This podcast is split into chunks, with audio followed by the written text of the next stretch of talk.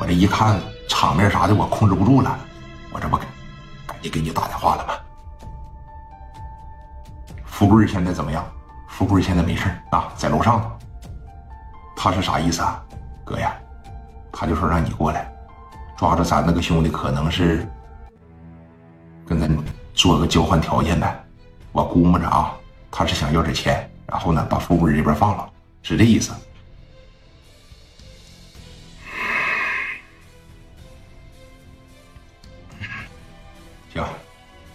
我知道了，我马上过去。他们要多少钱呢？他说要二十万，二十万是吧？行，我带着去。无论如何，先得把富贵整出来，啊，不能让富贵出事钱先给到他们，那等于是钱先放在他们那里一段时间，过后啊，我得让他们双倍、三倍、五倍、十倍给我拿回来。没事那哥不怪你。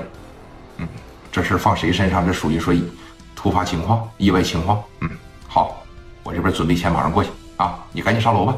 好。一定看着点富贵啊，别让他出事给电话啪的一撂下。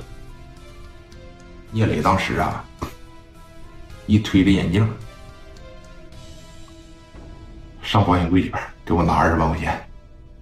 哥呀，给他钱呢，富贵在他手呢，快点的。行，这一说行，从保险柜里边拿拿了二十万块钱。当时聂磊又带着说十五六个人。把手底下几大金刚这回全带全了，史殿林了、刘毅了、蒋元了，这就全带上了，又带了不到二十个，直接奔着四方区就去了。而这一时间段呢，刘丰玉上楼了。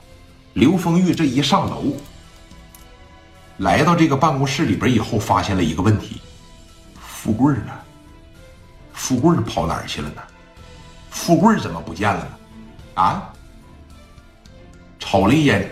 赵长风，赵长风在这坐着，整个裤腿里边阴的全是西瓜汁这哥们还在这挺着呢，还在这坐着呢。刘丰玉来到了赵长风的跟前儿，我兄弟呢？嗯？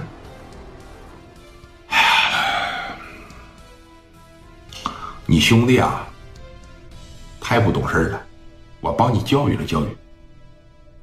但是你这兄弟也太不经折腾了。这几板砖下去啊，让我给打懵了，一抬手就要打，赵长风当即一下子给小五连发，哎，给这小八连发五十四嘛，刚就顶刘丰玉脑袋上了，别动他啊，老动他啥呀？老往上蹬起啥呀？